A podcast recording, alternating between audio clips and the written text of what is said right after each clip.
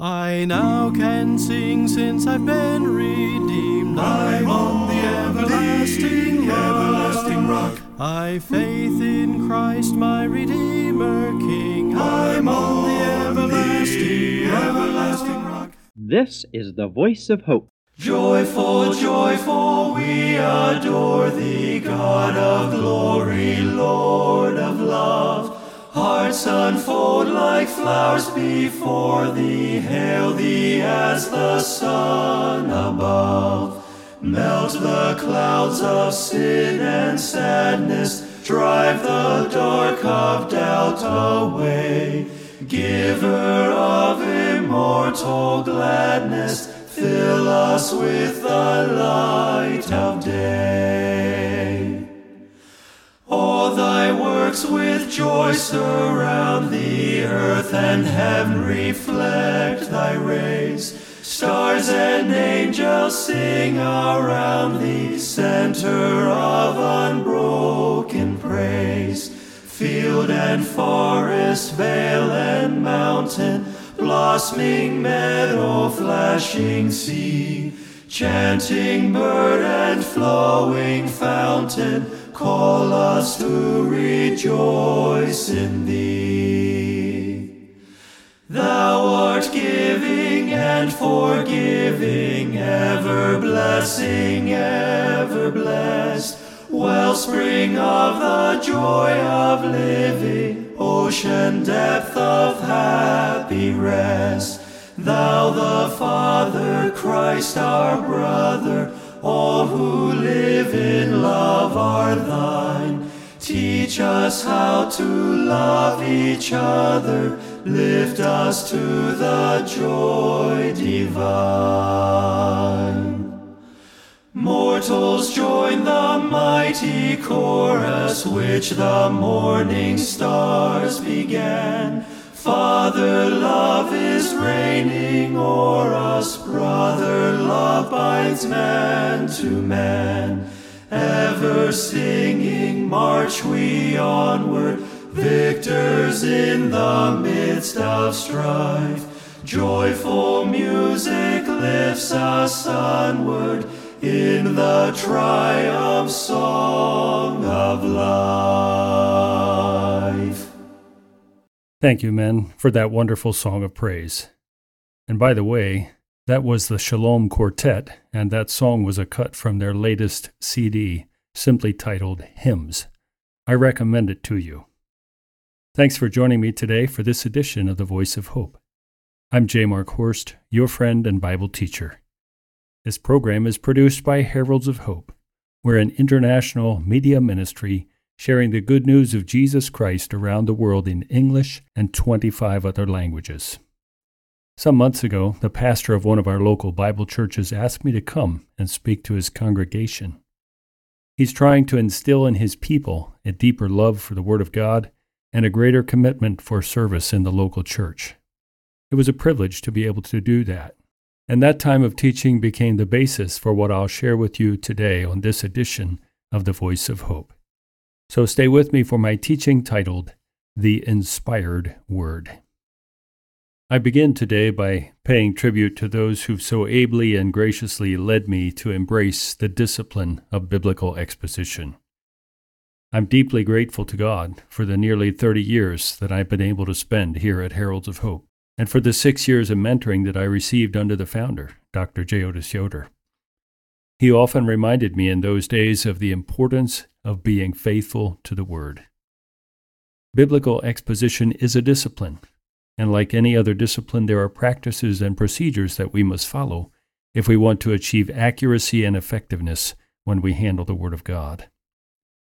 Some of you listening to me are businessmen, and you're successful because you diligently follow proven principles of business. You dedicate a lot of time and effort to stay current with the latest developments in your particular field. And you do all of that so you can make your business profit and grow. But as I view the church through the lens of my own experience and my interaction with others, I'm afraid that we often fail to approach the Word of God with the same level of care and diligence. We do claim a high view of Scripture, but then too often we're haphazard in fulfilling the command to rightly divide the word of truth. And so the goal of my teaching today is to encourage a deeper love for the Word of God, a deeper commitment to obedience to it, and greater service to the local church. Now, whenever we study a portion of Scripture, we must look for the main ideas the writer wants us to grasp. And it's also important to note that whenever we examine a Scripture text, we mustn't do it in isolation. Every text appears in a wider context. Dr. J. Otis Yoder, who taught expository preaching to many pastors, was fond of this saying A text without a context is a pretext. And so our text for today will be 2 Timothy chapter 3 and verses 14 to 17. My teaching will focus primarily on verses 16 and 17. So listen now as I read 2 Timothy chapter 3 beginning with verse 14. But you must continue in the things which you have learned and been assured of, knowing from whom you have learned them and that from childhood you have known the Holy Scriptures, which are able to make you wise for salvation through faith which is in Christ Jesus. All Scripture is given by inspiration of God, and is profitable for doctrine, for reproof, for correction, for instruction in righteousness, that the man of God may be complete, thoroughly equipped for every good work. In this text, Paul informs us of several non negotiable characteristics of the Word of God.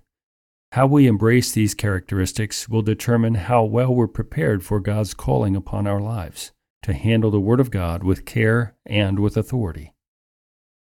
The first characteristic of the Scripture is it is inspired. In verse 15, Paul reminds Timothy that he was taught from childhood from the Holy Scriptures. That would be the Old Testament. Timothy was instructed to continue studying those same scriptures, and the result would be salvation through Jesus Christ. So the all scripture of verse 16 refers primarily to the Old Testament, because that's all that Paul had at that time. But the statement leaves room for the later formation of the biblical canon. When Paul wrote this letter, some of his earlier letters were already in circulation. And then in 1 Corinthians 2:13, Paul claims divine inspiration for his writings as being taught by the Holy Spirit.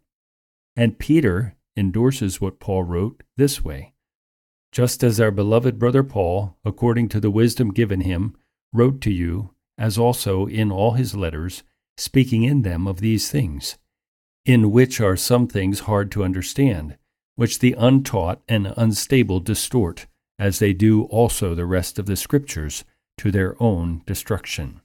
That's 2 Peter 3 15 and 16. Now, I remind you, this subject of inspiration is a big one, and so we can only scratch the surface of it because we have two other characteristics of the Word that we want to look at today. Do you believe the Word of God is inspired or expired? Now, the reason I ask that question is because the word inspired causes us a bit of a problem. It comes from a Latin word that means to breathe in. We call that inhaling, right? I believe the ESV, the NIV, and others capture the meaning of this word better by translating theopneustos as God breathed. That is, to use the medical term, expired. It is exhaling. So, expiration is a more accurate way of stating what's meant by God breathed. But I can only imagine the response if this teaching were titled The Expired Word. In Genesis chapter 1 and verse 2, Moses writes about the Spirit of God moving upon the face of the deep, and the Hebrew word for spirit there is ruach. Many places it's translated wind or breath. The effect of God breathing out in Genesis chapter 1 is the creation of life. And then in Genesis 2 7, God breathed out into man's nostrils the breath of life, and man became a living, immortal soul. The Septuagint, that's the Greek translation of the Old Testament, uses the word phero. So Peter says in 2 Peter chapter 1 and verse 21 that holy men of God spoke as they were moved phero by the Holy Spirit. The concept of inspiration gives divine approval to all the words of Scripture. All Scripture is so inspired by God that everything in it, its narratives, its prophecies, its citations, ideas, phrases, and words, all of those are such as God saw fit to be there. In 2 Timothy 1:13, Paul tells Timothy to retain the pattern of sound words which you have heard from me. So the very words of Scripture should be carefully guarded. Do you remember what Jesus said? Heaven and earth shall pass away, but my ideas shall not pass away. No, that's not what he said. He said, My words shall not pass away. Apart from the words, there is no message and there is no inspiration. If you and I want to be fully equipped for every act of service, then we must embrace the inspiration of Scripture. The second characteristic of the Word is it is profitable. All Scripture is God breathed and therefore useful. It was John Quincy Adams who said, I have for many years made it a practice to read through the Bible once a year. My custom is to read four or five chapters every morning immediately after rising from bed. It employs about an hour of my time, and it seems to me the most suitable manner of beginning the day. In whatever light we regard the Bible, whether with reference to revelation, to history, or to morality, it is an invaluable and inexhaustible mine of knowledge and virtue. And that's the end of his quote. The copy of Scripture that you hold in your hands is God's message to humanity. Because it is His message, it is profitable. That is, it is advantageous to you, it is helpful, and it is useful. In our text, Paul outlines several ways in which it is useful, and we want to look at them. First, it is profitable for doctrine. The ESV and some others say profitable for teaching. Yes, that's correct. But teaching also speaks to the authority of the teacher. Why did the Holy Scriptures make Timothy wise unto salvation? Because the teaching was backed up by the authority of the teacher. If we were to turn to Romans 1:17, we would read what Paul wrote that through the gospel the righteousness of God is revealed from faith to faith. The teaching and the embrace of God's word develops our faith one step at a time. It was Augustine who said, Understanding is the reward of faith. Therefore, seek not to understand so that you may believe, but believe so that you may understand. That's a very important concept. Seek not to understand that you may believe, but believe that you may understand. Next, Paul says the word is profitable for reproof. That word means to cross examine or to question someone for the purpose of convincing them. Now, if you're like me, I don't like to be reproved, and yet from time to time I need it. And this word is only used twice in the New Testament. It's used here and then again in Hebrews chapter 11 and verse 1, and this might surprise you. Now, faith is the assurance of things hoped for, the conviction or the evidence of things not seen. The Word of God convicts us, it rebukes us for our ungodly behavior, or for the things that we believe that are false or inaccurate. It brings us to the point where we agree with God about what He says about us. Sometimes his reproof comes through reading the word. Sometimes we hear it in a sermon, or maybe it's a word of counsel from a brother or sister. You know, truth can sometimes come to us from very unusual sources, and even from the lips of unbelievers. And then there's correction. It literally means to set right. In other words, it's bringing a restoration to the truth when there has been error. It is correcting one's faults. It includes the reformation of character and conduct. The Word of God, accepted and applied, is the only thing that can bring about true reformation. Several years ago, I was involved in a weekly Bible study at a facility for female juvenile offenders. And in one of our Bible studies, I took along a rose and I showed it to the girls and I asked them, What makes this rose a rose? Why does it look like this? Why does it have this smell? And they gave a variety of answers, but eventually they realized that a rose is what it is because of its nature. It is what it was designed to be, and it has no power to change itself. So then I went farther and I asked them why we as human beings sin. And after some discussion, again they realized it's in our nature, it's who we are, and we have no power within us to effect lasting change. In order for our conduct to be corrected or set right, we need a new nature. And so no amount of self effort or discipline or willpower will change who we are at the core of our being. Only Christ and the Word can set right what has been lost in the fall. We exchange our sin nature for the divine nature. And when the nature changes, then the behavior changes, because we begin to make choices out of that new nature. And then finally, the Word of God is advantageous for instruction in righteousness. It was Plato who said, Education is the constraining and directing of youth toward that right reason which the law affirms, and which the experience of the best of our elders has agreed to be truly right. In biblical usage, another meaning has come into this word which recognizes the necessity of correction or chastisement in discipline. It's used of God's chastisement by means of sorrow and evil. And this word is used in Ephesians chapter 6 and verse 4, where fathers are commanded to nurture their children. That includes instruction by example, by warning, by kindness, and yes, by biblical discipline.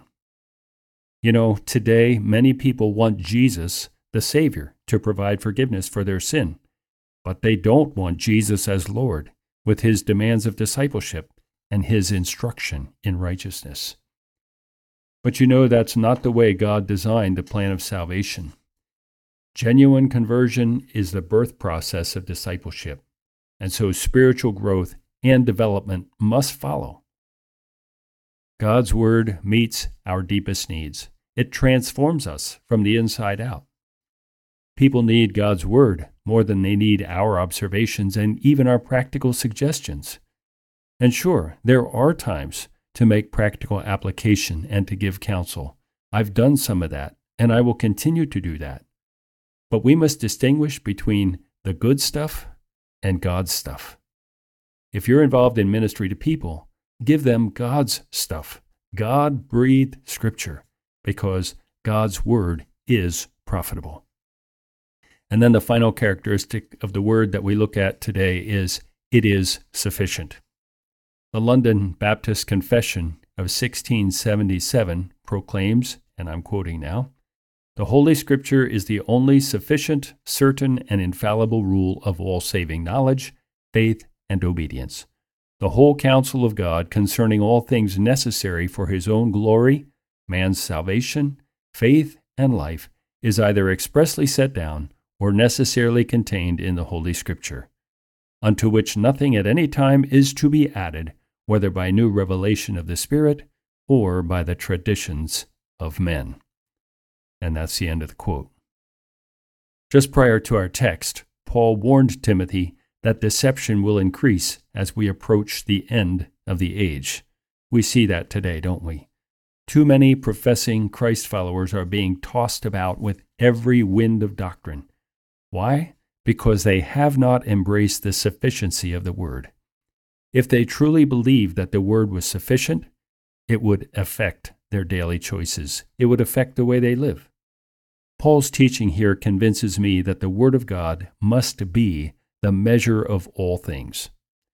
We live in an age of information overload, don't we? But all the information we receive must be held up to the divine plumb line or measurement of Holy Scripture, because the Scripture alone is sufficient to meet the needs of fallen humanity. Whatever problem or need you or I may have, whatever situation or circumstance we face, whatever besetting sin or addiction that binds us, the Word of God is sufficient to set people free.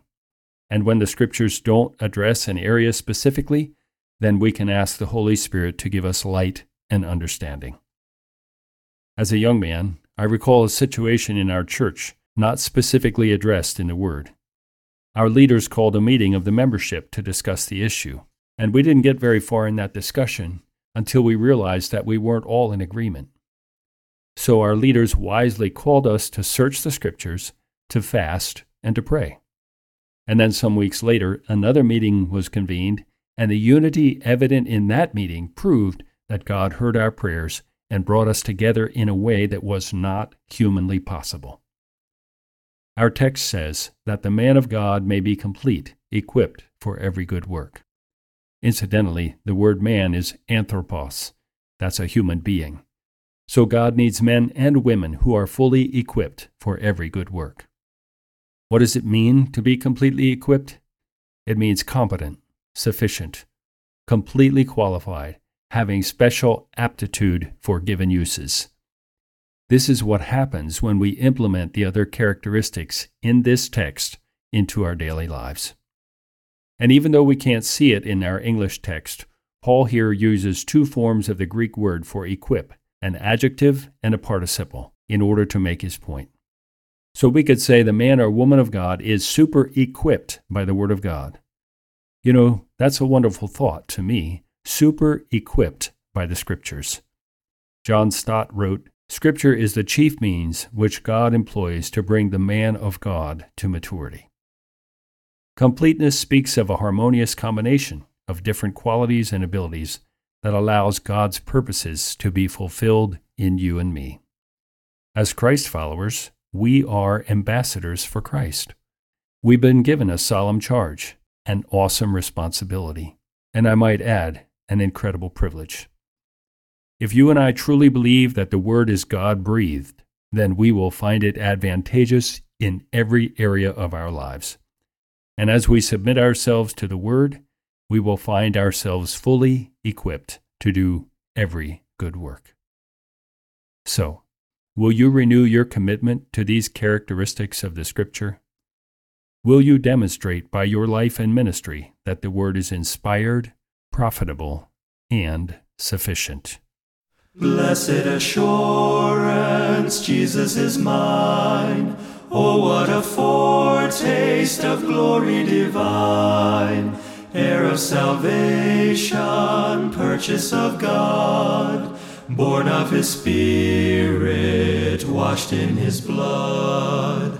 This is my story, this is my song praising my Savior all the day long. This is my story, this is my song, praising my Savior all the day Perfect submission, perfect delight, visions of rapture now burst on my sight. Angels descending bring from above echoes of mercy, whispers of love. This is my story, this is my song, praising my Savior all the day long. This is my story, this is my song praising my Savior all the day long. Perfect submission, all is at rest.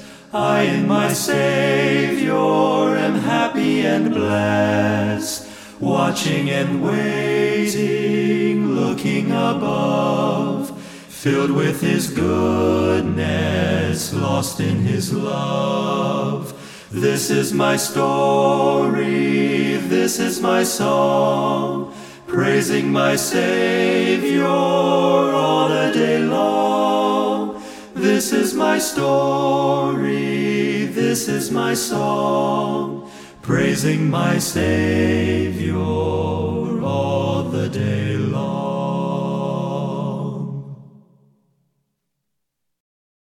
And where does that blessed assurance come from? It comes from our relationship with God through Jesus Christ. And the only authoritative place I know that you can go to learn about that relationship is in the pages of Holy Scripture. I hope today's teaching has encouraged you. I don't believe we can overemphasize the value and the importance of God's Word. It is under attack today like never before. Paul wrote these words of warning to Timothy. Now the Spirit expressly says that in the latter times some will depart from the faith, giving heed to deceiving spirits and doctrines of demons. We are obviously living in those times. Now, if you'd like to review this teaching or share it with someone, you can request a copy. It's available either in print or as a digital audio file. Just ask for it by its title, The Inspired Word. And if you have a comment or suggestion about the program, feel free to reach out with those too. The easiest way for you to contact us is to use our email address, hope at heraldsofhope.org. That's hope at heraldsofhope.org. Or call us toll free at 866 960 0292. Or mail your request to the Voice of Hope, Box 3, Breezewood, Pennsylvania 15533. To review today's program or to listen to archived programs, log on to our website, heraldsofhope.org, and you can listen when it's convenient for you. And while you're on the site, you can subscribe to our newsletter, our blog posts, or even purchase resources. So check out heraldsofhope.org. To help this ministry financially, you can send a check by mail or donate securely online at our website, heraldsofhope.org. You can also call our toll free number, 866 960 0292, to donate via credit or debit card. God's grace, accompanied by your fervent prayers and your generous financial support, will enable the voice of hope to be on the air until Jesus comes in the air. Now, don't forget to join me next week for the Voice of Hope. Lord willing, we'll begin a new series of study from the Gospel of Mark. And until we meet again, rejoice in God's care. Under his wings I'm safely abiding, though the night deepens and tempests are wild. Still I can trust him, I know he will keep me. He has redeemed me, and I am his child. Under his wings, under his wings, who from his love can sever? Under his wings my soul shall abide, safely abide forever. Under his wings, what a refuge in sorrow! How the heart yearningly turns to his rest. Often when earth has no balm for my healing, there I find comfort and there I am blessed. Under his wings, under his wings, who from his love can sever? Under his wings my soul shall abide, safely abide forever. Under his wings, oh, what precious enjoyment! There will